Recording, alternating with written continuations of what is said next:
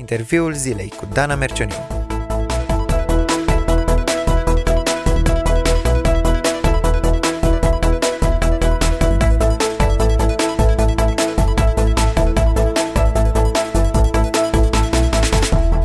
A fi sau a nu fi și Dumnezeu și om în același timp? Asta e întrebarea. Cum se poate ca două ființe atât de diferite ontologic să se unească într-una singură?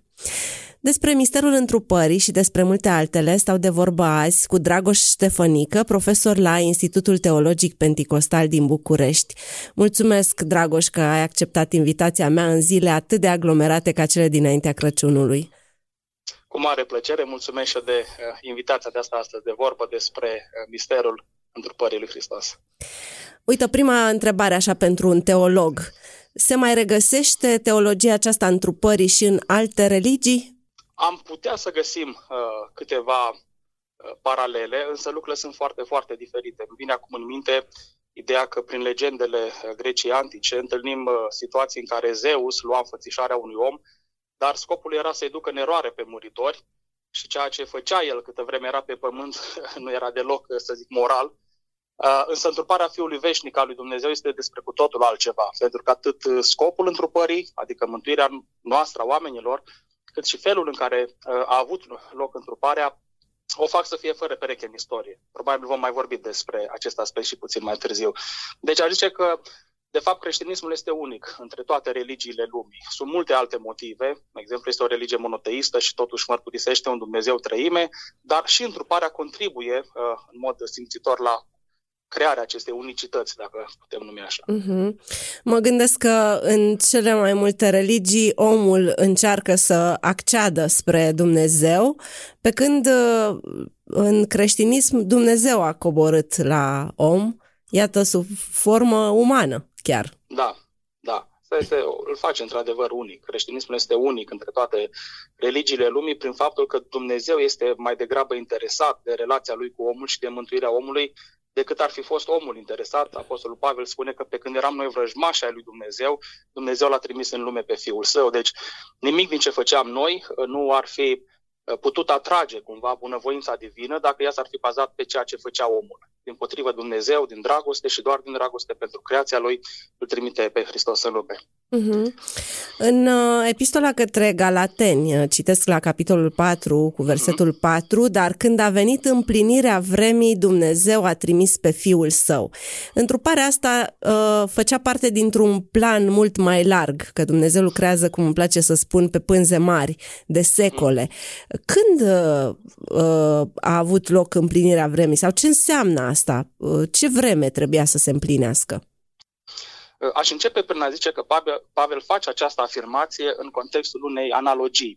El practic aseamănă starea omenirii de dinaintea întrupării lui Hristos cu situația unui copil minor dintr-o familie romană, care, deși era, în mod normal, stăpân pe întreaga moștenire lăsată de tatălui, nu se putea bucura de ea decât la vremea Uh, la împlinirea vremii hotărâte de tatăl său, probabil atunci când devenea adult, am zice noi. Până atunci se afla sub autoritatea îngrijitorilor, a tutorilor, de care trebuia să asculte. În urmare, cred că Pavel aici uh, spune că la împlinirea vremii, uh, Dumnezeu l-a trimis în lume pe Fiul Său, iar această împlinire a vremii se referă la acel moment ales în mod suveran de către Dumnezeu, ca să-L trimită în lume pe Fiul Său, uh, odată cu evenimentul Hristos, dacă am putea să-L numim așa, începe o nouă eră în istoria omenirii, Dumnezeu se revelează pe sine în mod plenar în Hristos, își pune în aplicare planul măreț al uh, salvării creației sale de căzute. Însă dacă ar fi să privim uh, această sintagmă uh, din perspectiva noastră umană, istorică, nu putem să nu observăm că epoca în care s-a întrupat Mântuitorul întrunea niște condiții care n-au fost niciodată împlinite până atunci. De exemplu, mare parte a lumii cunoștea limba greacă, o limbă de circulație internațională, mesajul despre Hristos putea să fie astfel răspândit cu ușurință.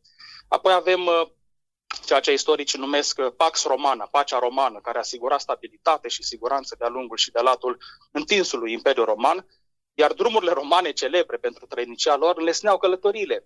În plus, poporul ales, poporul evreu, era mai interesat decât oricând de venirea lui Mesia, cel promis. Așadar, cred că Isus se naște și își desfășoară activitatea în cel mai potrivit uh, timp cu putință, pentru lumea antică cel puțin. Așadar, din perspectiva noastră, împlinirea vremii uh, înseamnă, poate să însemne uh, îndeplinirea tuturor acestor condiții care n-au mai fost îndeplinite până la uh, venirea lui Hristos. Uh-huh. Da, și mă gândesc că, uh, așa cum găsim în, la începutul epistolei către evrei, că a existat un plan progresiv care s-a desfășurat. Prima dată Dumnezeu exact. a vorbit prin profeți, iar uh, la sfârșit prin Fiul. Cumva este, știu că sună foarte prozaic, cireașa uh-huh. de mhm. pe tort, uh, a, mhm. apogeul uh, revelației.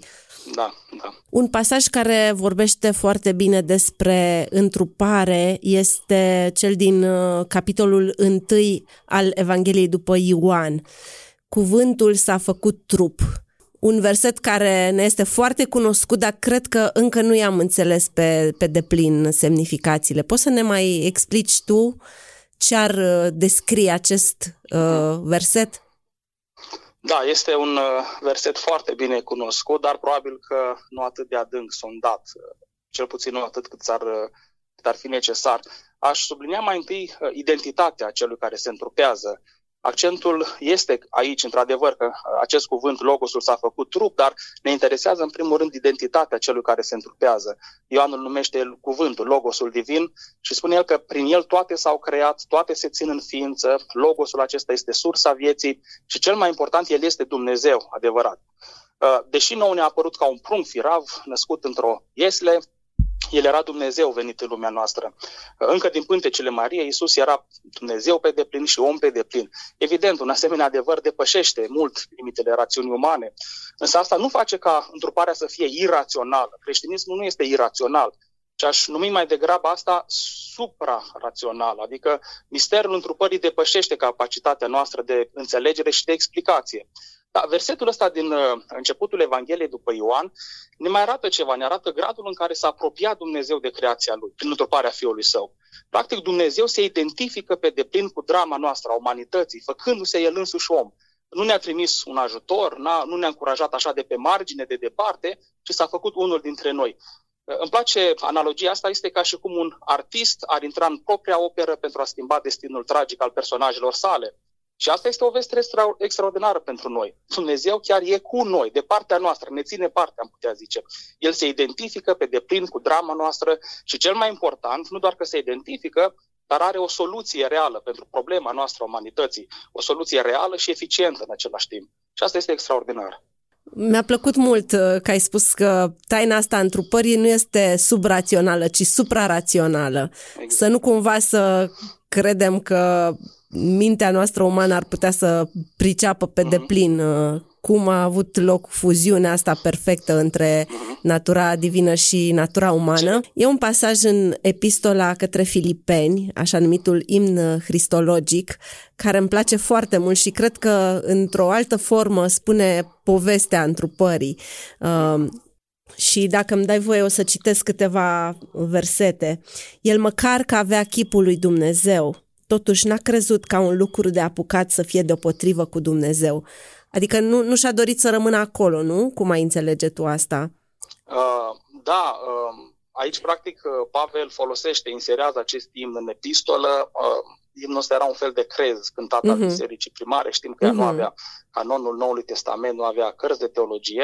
În urmare, anumite formulări uh, de crez uh, doctrinare erau Uh, cântate și rostite de către întreaga biserică și Pavel îl citează în acest context ca să motiveze pe filipeni să-și slujească unii altora în smerenie, să fie altruiști și să nu-și caute propria slavă. Uh-huh. Iar asta pentru că și Hristos Domnul lor a făcut la fel. Acum, Hristos a renunțat de bunăvoie la drepturile pe care le avea dar n-a considerat ca un lucru de apucat. Drepturi pe care le avea ca Dumnezeu. De aceea și noi, spune Pavel, trebuie să avem acest gând al lui Hristos, adică să fim dispuși și noi să renunțăm la ceea ce este de drept al nostru. Și asta de dragul aproapelui.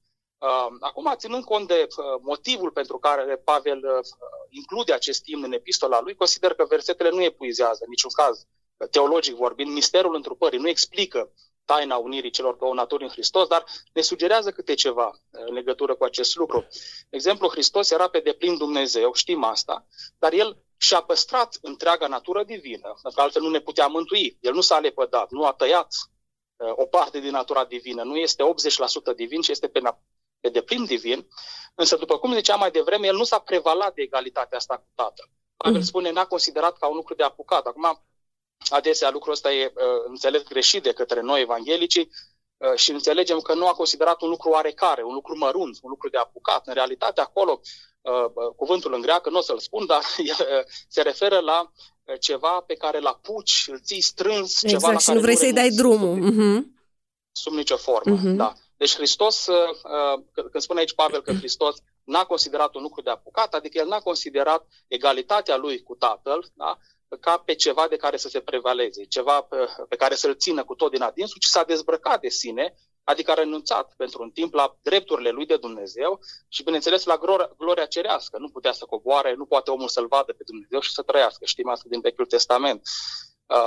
Uh, Dezbrăcarea asta de sine mai înseamnă totodată și limitarea folosirii unora dintre atributele sale divine. Uh, el s-a supus limitărilor specific umane, dar fără să renunțe cu totul la atribute. E foarte important de precizat. Uh, oricum, smerirea de sine a Fiului lui Dumnezeu prin întrupare rămâne o mare taină. De asta și vorbim azi despre misterul întrupării.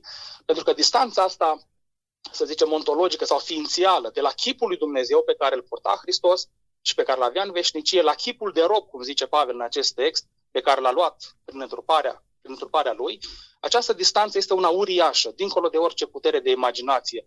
Nu e vorba doar despre faptul că Dumnezeu era foarte mare și noi suntem foarte mici. Este o distanță mare, ființială, între lumea lui și lumea noastră, între natura divină și natura umană.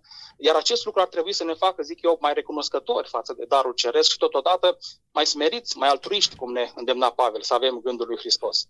Mm-hmm.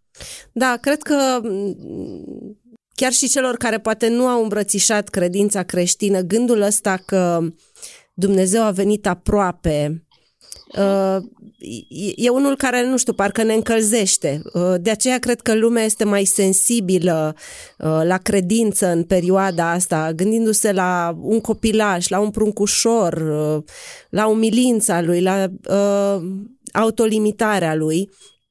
Și uh, poate, poate vorbim un pic despre cum este receptată întruparea în uh, epoca asta noastră, care uh, creditează foarte mult zona senzorială. Totul e despre ce simți, ce auzi, ce vezi, uh, ce e palpabil. Dumnezeu a devenit palpabil, practic, de Crăciun. Uh, da, probabil că dacă oamenii aceștia care sunt înclinați spre zona asta senzorială ar crede că cel care s-a născut în Betleem este Dumnezeul întrupat, uh, vestea asta ar fi una extraordinară pentru ei și uh, întruparea ar fi receptată foarte pozitiv, aș zice. Problema este că majoritatea oamenilor astăzi acceptă că personajul istoric, Isus Hristos, Isus din Nazaret, a existat cu adevărat, dar cei mai mulți acceptă doar învățăturile sale, exemplul moral pe care ni l-a lăsat, dar nu și divinitatea lui. Probabil că dacă oamenii care creditează zona asta senzorială, cum ziceam, ar crede că cel născut în Iesile e logosul divin, fiul veșnic al Tatălui, întruparea le-ar părea cu siguranță mai atrăgătoare. Ideea că Dumnezeu poate fi văzut, atins în forma lui umană, bineînțeles. Însă în lipsa unei astfel de credințe, nu, nu cred că întruparea poate fi receptată pozitiv, adică nu poate avea ca finalitate, să zicem, mântuirea cuiva. Uh, interesant însă e faptul că pe vremea lui Isus lucrurile stăteau exact pe dos. Adică atunci uh, nu era de conceput ca Dumnezeu, care este spirit, da, este uh, pur, să se facă materie, considerată rea prin esența ei, prin excelență. Uh, de aici și multele erezii cristologice din primele secole ale bisericii, gnosticism, docetism, monofizism și altele.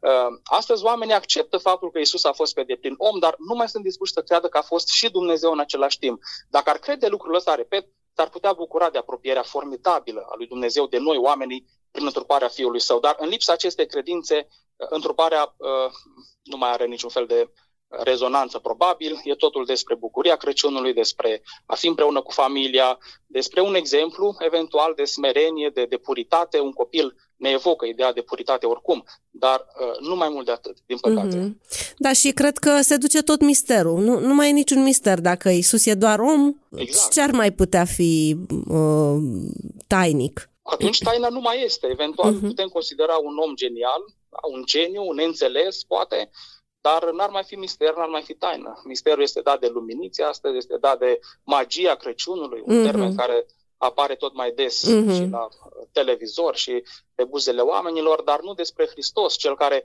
în mod tainic, Dumnezeu fiind, se face om. Mm-hmm. Acum, un alt aspect important uh, legat de întrupare este nașterea din fecioară, care tu știi mult mai bine decât noi cât de mult a fost atacată de-a lungul timpului. Cum uh, răspundem științei care neagă supranaturalul? Uh, bun, aș începe prin a zice că nașterea asta din fecioară nu e un simplu mof teologic, o chichiță de care uh, ne ținem doar că s-a împământenit în tradiția creștină și asta e, trebuie să defilăm cu ea în continuare. Ea are consecințe uh, serioase pentru mântuire, pentru că dacă cel născut din Fecioara Maria nu era conceput în mod supranatural, cu aportul Duhului Sfânt, atunci el ar fi fost doar om, cum ziceam și mai devreme, și mai mult ar fi moștenit natura umană afectată de păcat, o natură pe care o avem cu toții și o cunoaștem foarte bine. Ori în condițiile astea, mântuirea nu era posibilă, pentru că jertfa de ispășire pentru păcatele noastre trebuia să fie perfectă, neafectată de păcat, pe de o parte, și apoi unirea noastră mistică cu Hristos nu ne-ar fi de niciun folos pentru mântuire dacă el uh, n-ar fi fost omul Dumnezeu, dacă nu ar fi avut uh, o natură umană lipsită de păcat și totodată desăvârșită prin uh, unirea ei cu natura divină. Sper că n-a fost prea complicat în explicația asta. Uh, în ceea ce privește obiecția că nașterea din fecioară contrazice legile științei, aș zice mai întâi că opoziția în cazul de față nu e între credință și știință, cum adesea uh, se, se, se vehiculează și cum cred, din păcate, și unii credincioși că trebuie să se opună științei dacă vor să stea de partea credinței. Opoziția este, de fapt, între un punct de vedere creștin, care acceptă supranaturalul, și un alt punct de vedere naturalist, care este, prin definiție, anti-supranatural. Se uh, limitează doar la mhm. materie. Da? În urmare, știința doar descrie ceea ce are loc în mod normal într-un, să spunem, într-un sistem închis, în care nu există intervenție din exterior. Dacă ar fi să zicem că orice măr desprins din copac va cădea la pământ, asta se întâmplă mereu. Asta este legea uh, gravitației. Dacă însă eu întind mâna și prind mărul, eu nu încalc legile gravitației, ci doar intervin din exterior în acel sistem care până atunci era un sistem închis.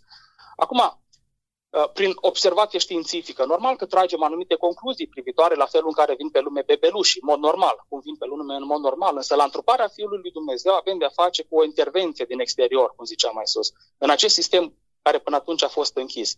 Pentru că Duhul Sfânt o umbrește pe Maria astfel că, este, uh, uh, că nu i-a fost de fapt nevoie de aportul unui bărbat ca să-l conceapă pe Hristos. Evident, cei necredincioși vor spune că așa ceva este absolut imposibil, dar ea afirmă asta doar pentru că exclud a priori posibilitatea miracolelor. Ori mm. dacă noi creștinii credem într-un Dumnezeu creator, atotputernic, nu avem niciun fel de problemă în a accepta posibilitatea nașterii din fecioară. Mai ales că acest fapt este revelat în Scriptură și noi considerăm Scriptura adevărată, se încadrează perfect în peisajul acesta mai larg al uh, mântuirii, al învățăturii despre, mântuirii, despre mântuire în soteriologie. În urmare, ă, aș zice că pentru noi este o învățătură de căpătâi și chiar dacă este contestată astăzi, n-ar trebui să ne, ă, ne rușinăm, să ne vedem puși la colț, să ne gândim serios dacă n-ar fi bine să renunțăm la ea, că oricum nu ne ajută, nu are finalitate moral, moralizatoare practică, ci să ă, fim conștienți că este foarte, foarte importantă, de fapt. Da, acum unii contestă că Biblia ar fi uh, pretins nașterea din fecioară și ajung acolo la chestiuni de etimologie, de vocabular, că fecioară de fapt nu era neapărat uh, o fată virgină, dar deja sunt uh, uh, alte detalii. Așa cum spuneai, dacă credem Biblia, cred că nu avem nicio problemă mm, să exact. acceptăm supranaturalul. Uh-huh. Vorbim uh, cel mai adesea despre uh, natura umană evident, la uh, sărbătoarea întrupării. Dar natura asta umană a lui Hristos uh, s-a evidențiat uh, și pe parcursul întregii lui lucrări și uh, exact. care a culminat cu moartea lui.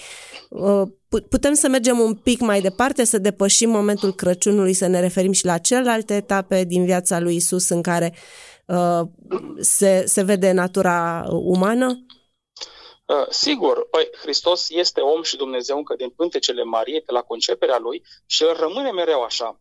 În urmare, ne-am așteptat ca întreaga lui viață, lucrarea lui mântuitoare să reflecte acest lucru. Uh, Pavel spune uh, în, la un moment dat că la înfățișare Isus a fost găsit ca un om. Adică avea toate trăsăturile naturii umane. Și nu doar la naștere, ci pe parcursul întregii vieți pământești.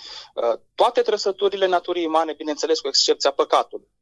A fost supus nevoilor, limitărilor umane, de exemplu, a fost foame, a fost sete, a suferit respingerea liderilor religioși, trădarea propriului său ucenic Iuda. Îl vedem plângând la mormântul lui Lazar, a fost plin de compasiune pentru oamenii aflați în suferințe de tot felul și a ridicat poverea eliberat și a, a vindecat. Iar în final a suferit chinurile cumplite ale biciuirii și răstignirii și a gustat moartea, ca un om. Unirea naturii sale umane cu natura divină nu l-a scutit de nimic din toate astea. De aceea și mântuirea pe care ne-a câștigat-o prin sângele lui este atât de mare și de prețioasă. Deci vedem omenitatea lui, natura lui umană care răzbate de, din întreaga lui activitate. Isus a dormit, Isus a iubit, Isus a mâncat, Isus a îndeplinit lucrarea Tatălui ca om, de fapt, Biblia numește al doilea Adam, cel ascultător, cel care nu este din voia stăpânului a Tatălui, după cum Adam, primul Adam, a fost neascultător și moartea vine prin Adam, dar viața, adevărul, vin prin Isus Hristos. Da, e, e fascinant să ne gândim cum Dumnezeu s-a autolimitat și a devenit atât de vulnerabil, să fie nevoie să fugă din fața lui Irod, copil fiind, uh, să se lase țintuit pe o cruce, deși avea toată puterea să uh, îi spulbere pe cei care uh, l-au uh, rănit. Sunt într-adevăr lucruri la care merită să medităm zilele astea, dar aș merge un pas mai departe cu umanitatea lui Hristos. După înviere, știm că trupul lui Hristos a fost altfel. Acum este înălțat la dreapta lui Dumnezeu în ceruri. Este doar Dumnezeu sau mai poartă încă ceva din vechea natură umană? Da, iarăși, și aici avem suficient de multe, să zic, indicii biblice care să ne facă lumină în situația asta, însă felul exact în care arată Hristos și felul exact în care vom arăta noi la înviere rămân încă lucruri oarecum tainice, rămâne să, să, să le vedem. Acum, după înviere, trupul lui Hristos este unul glorificat, după cum spuneai și tu, astfel că are multe caracteristici sau trăsături pe care nu le avusese înainte. Da? La un moment dat este recunoscut de discipoli sau nu este recunoscut, nu e limitat de bariere spațiale, intră în casa încuiată în care erau adunați ucenicii și apoi, cum spuneai, merge în prezența Tatălui când se înalță la cer. Cu acest trup, glorificat. Isus nu s-a dezbrăcat de omenitatea lui, de natura lui umană, ca de o haină de care uh, nu mai avea nevoie atunci când s-a întors la Tatăl, mă refer, și natura lui umană, bineînțeles glorificată, proslăvită, este și astăzi în prezența uh, lui Dumnezeu, în sânul Sfintei Trăini. Asta este o veste extraordinară pentru noi. Pe de o parte putem spune că avem uh, reprezentantul nostru în cer, omul nostru, omul cu o mare, Iisus Hristos, care este în cer la Dumnezeu. Iar pe de altă parte, trupul lui glorificat este modelul pentru trupul nostru glorificat, spune Pavel, pe care îl vom primi la înviere. Uh, pentru că în veșnicie nu vom fi doar duhuri, așa cum poate și imaginează unii creștini, ci vom avea și trupuri. Trupuri noi, de slavă, bineînțeles, dar totuși trupuri cu care vom putea sta în prezența lui Dumnezeu și cu care vom locui pe noul pământ, în cele din urmă, în, în eternitate. Ce frumos! Ce frumos că natura umană a lui Hristos nu a fost așa o paranteză de 33 de ani în istoria lumii, ci el și-a asumat uh, umanitatea asta până la capăt și da, pentru mine e, e fascinant gândul ăsta, cum spuneai, că avem un om în ceruri, un om cu o mare uh, care da. mijlocește pentru noi. Dumnezeu, uh, Fiul glorificat. Dragoș, ne-am referit la multe versete, la multe adevăruri teologice, dar poate cineva care ne ascultă se întreabă ce legătură au toate astea cu viața mea? Și tu, ca teolog, știi că o teologie bună aduce și o practică bună. Da, Așa că. Exact, da. Deci cum, cum ne poate influența viața aceste adevăruri teologice? Cum am putea trăi mai bine bucuria Crăciunului știind toate aceste lucruri? Da, uh constat mai întâi cu destul de multă mâhnire că noi, credincioși evanghelici, da, cred că protestanți în general, mai bine zis, uh, vedem, sau pentru noi nașterea lui Isus uh, nu pare atât de importantă ca moartea sa de pe cruce. Este văzută mai degrabă ca o etapă necesară în procesul mântuitor care are în centru crucea. Pentru noi este adevărat. Crucea a însemnat punctul culminat, este locul în care are loc împăcarea noastră cu Tatăl, uh, câștigarea mântuirii noastre. Însă nu e totul despre asta. Uh, cred că ar trebui să recuperăm câte ceva din semnificațiile profunde pe care le are întruparea lui Hristos. Uh, până și versetul cel mai cunoscut al Bibliei, versetul de aur al Bibliei, uh, Ioan 3 cu 16, ne spune că expresia maximală a iubirii divine pentru omenire este trimiterea Fiului. Spune, încât l-a dat pe singurul său fiu, l-a dat. Uh, crucea a însemnat suferință cumplită, rușine, apăsarea poverii păcatului, dar jertfirea de sine a lui Hristos începe la întrupare, odată cu chenoza, cu acea dezbrăcare de sine a lui Hristos și cu luarea chipului de rob, cum spune Pavel în Filipeni. Uh, dar tot cum, tot cum uh, spune Pavel în Filipeni 2, aceste lucruri ar trebui să ne smerească și să ne motiveze să slujim în mod sacrificial pe semenii noștri uh, și înțelegând ce măreț este darul pe care ni l-a făcut Tatăl din cer cu ocazia primului Crăciun, uh, putem fi pe deplin recunoscători și plini de bucurie când sărbătorim și astăzi, sau zilele acestea, nașterea Domnului Isus Hristos. Deci aș zice că exemplul de smerenie pe care ni l-a lăsat Hristos ar trebui să fie urmat și de către noi acea slujire sacrificială, acea lepădare de sine, de aceea toate micile noastre meschinării și invidii ar trebui să nu-și găsească loc în viața noastră și apoi înțelegând apropierea lui Dumnezeu de noi și mărăția darului pe care Dumnezeu ni l-a făcut în întruparea lui Hristos, ar trebui cu adevărat să fim plini de bucurie. Cu așa ceva nu ne mai întâlnim. Un dar mai măreț nu putem primi niciodată, orice ar însemna uh, acel dar. Am stat de vorbă cu Dragoș Ștefănică, profesor la Institutul Penticostal din București. Mulțumesc, Dragoș, pentru toate explicațiile, pentru tot ce ne-ai împărtășit, pentru că ai făcut lumină în anumite texte și ne-ai deschis așa noi uh, direcții de uh, meditație cu privire la semnificația sărbătorii pe care o așteptăm. Da, da, am vrut să spun cu mare drag, mi-a făcut și mie plăcere să să povestim, din păcate atât de pe scurt, să spunem, însă avem aceste zile de sărbătoare și nădăjdesc ca noi toți să recitim măcar pasajele care vorbesc despre întruparea lui Hristos din Evanghelii, din epistole și să medităm mai profund și să cerem lumina divină să ne călăuzească în, în înțelegerea celor semnificații profunde ale întrupării lui Hristos. Așa este, îți dorești și ție și familiei tale, precum și tuturor celor care ne ascultă, să vă bucurați de acest Crăciun, de taina întrupării și de ce nu să învățăm și noi cum putem ca biserică să îl întrupăm pe Isus pe pământ. Mulțumesc foarte mult! Cu mare drag! Ați ascultat interviul zilei.